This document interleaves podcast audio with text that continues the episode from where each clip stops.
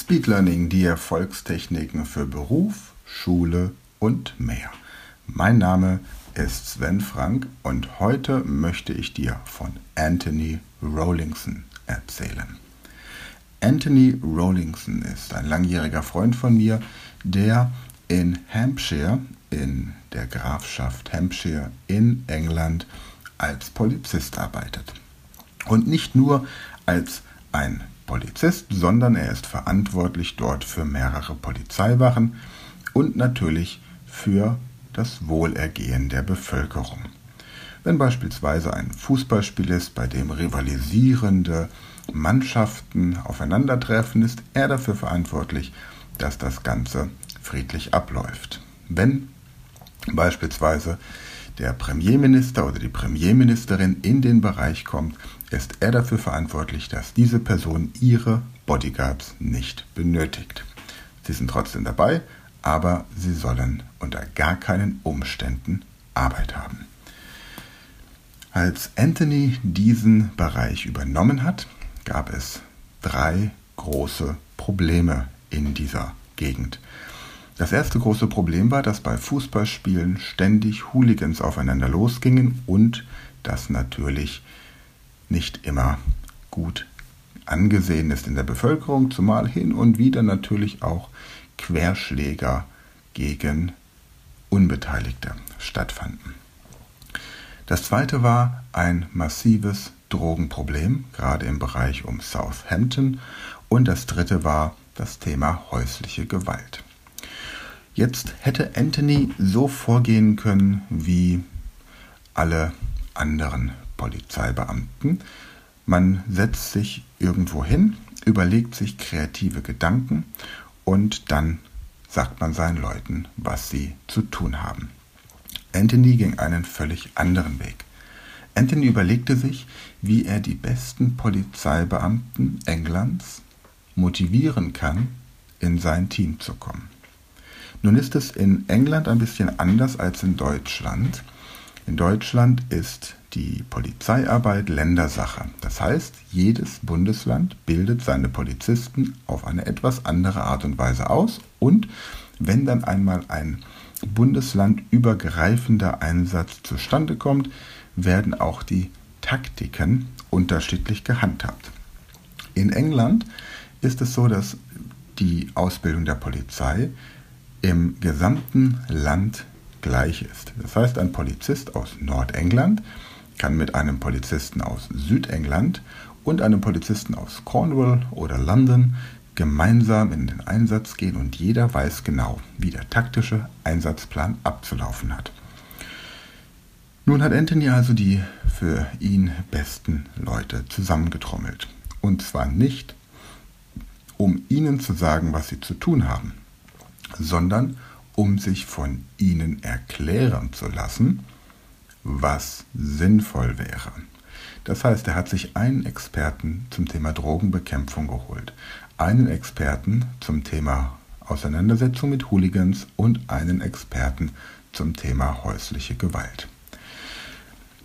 Was daraus entstanden ist, sind massive Reduzierungen der Drogenproblematik, ein komplettes Therapiekonzept und Reduzierung der häuslichen Gewalt um 50 Prozent, was mittlerweile sogar international zu positiver Beachtung führt und dass die Fußballspiele einfach friedlich ablaufen. Was ist die Botschaft des heutigen Podcasts? Wenn du mit Geschäftspartnern arbeitest, wenn du mit Mitarbeitern arbeitest, wenn du Leute in dein Team holst, dann nimm dein Ego zurück, denn du brauchst keine Top-Leute in deiner Firma, damit sie das tun, was du ihnen sagst, sondern du holst dir die Top-Leute in deine Firma, damit sie dir sagen, was du noch nicht weißt. Die meisten Chefs, Unternehmensführer, da ist das Wort Führer drin. Das klingt dann genau nach dem, was sie tun, nämlich sie versuchen zu führen, anstatt zuzuhören. Es gäbe, wäre besser, wenn man Unternehmenszuhörer hätte.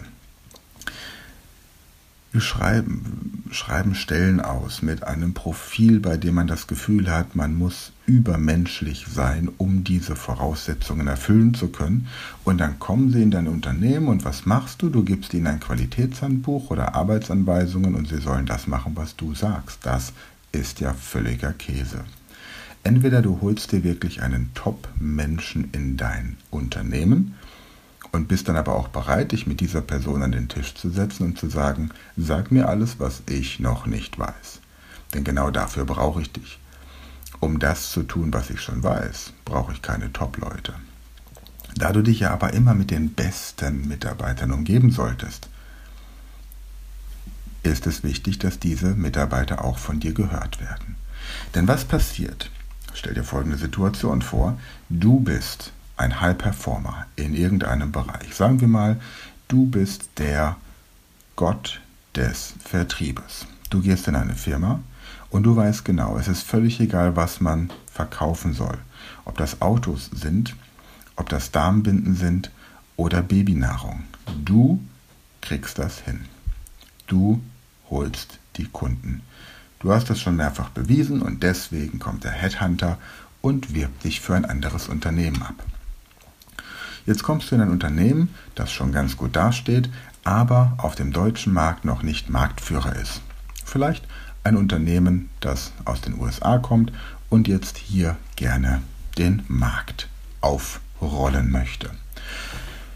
Du bist motiviert und stellst deine Ideen vor und alle nicken im Vorstellungsgespräch und sagen, jawohl, du bist genau der richtige Mann, deine Gehaltsforderungen werden erfüllt, du bekommst deinen Firmenwagen deiner Wahl und noch ein paar andere Privilegien, die es dir ermöglichen, entspannt und angenehm durch die Gegend zu reisen. Jetzt kommt aber der Punkt, an dem dir dein Vorstand oder die Geschäftsführung sagen möchte, was du zu tun hast. Und in dem Moment, in dem du das Gefühl hast, dass du jetzt Dinge tun musst, die nicht deinem Naturell entsprechen, weil du sagst, anders geht es besser, du aber nicht mehr gehört wirst, weil plötzlich vielleicht jemand Angst um seinen Sessel da oben im Vorstand hat, weil plötzlich jemand Angst hat, nicht mehr die Nummer eins zu sein, weil du plötzlich dich zum Alpha-Tier entwickelst, dann wird es passieren, dass du irgendwann die Lust verlierst, weil du weißt, dass du es besser kannst und du dich dann einem anderen Unternehmen zuwendest. Das heißt also, wenn du Unternehmer bist, wenn du eine Firma betreibst, dann hole dir immer die besten Mitarbeiter und sorge dafür, dass die besten Mitarbeiter ihr Bestes geben können. Hol dir also nicht die besten Mitarbeiter, damit du ihnen sagst, was sie zu tun haben, sondern damit sie dir sagen können, was du noch nicht weißt. Und lass sie kreativ werden.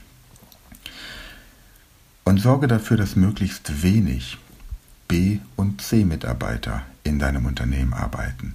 Sorge dafür, dass möglichst die, die Low-Performer, diejenigen, die ständig krank sind, die es nicht auf die Reihe bekommen, ihre Arbeit vernünftig zu erledigen. Sorge dafür, dass diese Mitarbeiter sich einen anderen Job suchen. Denn wenn du die Besten in deinem Team hast, und du sie verprellst, dann werden die Besten gehen und am Ende bleiben nur die, die bleiben, weil sie woanders keinen Job kriegen. Die zur Arbeit gehen und nur aufs Wochenende warten und auf den Urlaub und auf die Rente. Aber es sind nicht die, die sich mit der Firma identifizieren, die eine Vision haben und die sagen, ich brenne für dieses Produkt, ich brenne für diese Dienstleistung sondern das sind die, die einfach von dir profitieren wollen, die auch nicht verstehen, dass deren Gehalt durch deren Arbeit erwirtschaftet werden muss, sondern die einfach denken, dass du irgendwo auf eine Goldmine gestoßen bist und jetzt halt mal ein paar Leute durchfüttern kannst. Denke also an Anthony. Anthony hätte natürlich eigene Ideen entwickeln können, hat sich aber überlegt, welchen besseren Weg es gibt. Er hat geguckt, wo gibt es Orte in England, in denen Probleme schon gelöst wurden. Und weil man das Rad nicht zweimal erfinden muss, holt er sich diese Leute. Und wer so ein Problem, welches es auch sein möge, das deine Firma betrifft, woanders schon mal gelöst hat, der ist schon zwei Schritte weiter als du. Und der ist dann auch in der Lage, dieses Problem beim nächsten Mal noch kreativer anzugehen. Message für heute. Schau dir an, dass du immer mit den Besten zusammenarbeitest. Mach wirklich keine Kompromisse. Hol dir niemanden ins Boot, bei dem du das Gefühl hast, der ist nur zweite oder dritte Wahl. Hol dir die Erstklassigen. Und dann lass dir von diesen Menschen erzählen, was du noch nicht weißt. Und lass ihnen Kreativität und Freiraum. Denn das brauchen diese Menschen mehr als dein Geld oder den Job bei dir. Und wenn sie diese Kreativität und Freiheit bei dir nicht ausleben können, werden sie es woanders tun. Und das im ungünstigsten Fall bei der Konkurrenz. Also entspann dich, nimm dein Ego zurück und sei der beste Zuhörer als Chef, der du sein kannst. In diesem Sinne, hab eine weitere schöne Woche, genieße noch die restlichen sonnigen Tage und wenn du wissen möchtest, wie du den Unterschied zwischen A, B und C Mitarbeitern am besten herausfindest und wie du es B und C Mitarbeitern erleichtern kannst, sich woanders hin zu orientieren und wie du vor allem deinen A-Mitarbeitern die Kreativität und den Spielraum lassen kannst, dann komm gerne auf meine Website speedlearning.academy und ich zeige dir, wie du sehr schnell lernen kannst, die richtigen Mitarbeiter für dein Unternehmen zu finden. In diesem Sinne freue mich auf die Kontaktanfrage von dir, auf das Telefonat mit dir und auf das baldige persönliche Kennenlernen. Bis dann und danke fürs Zuhören.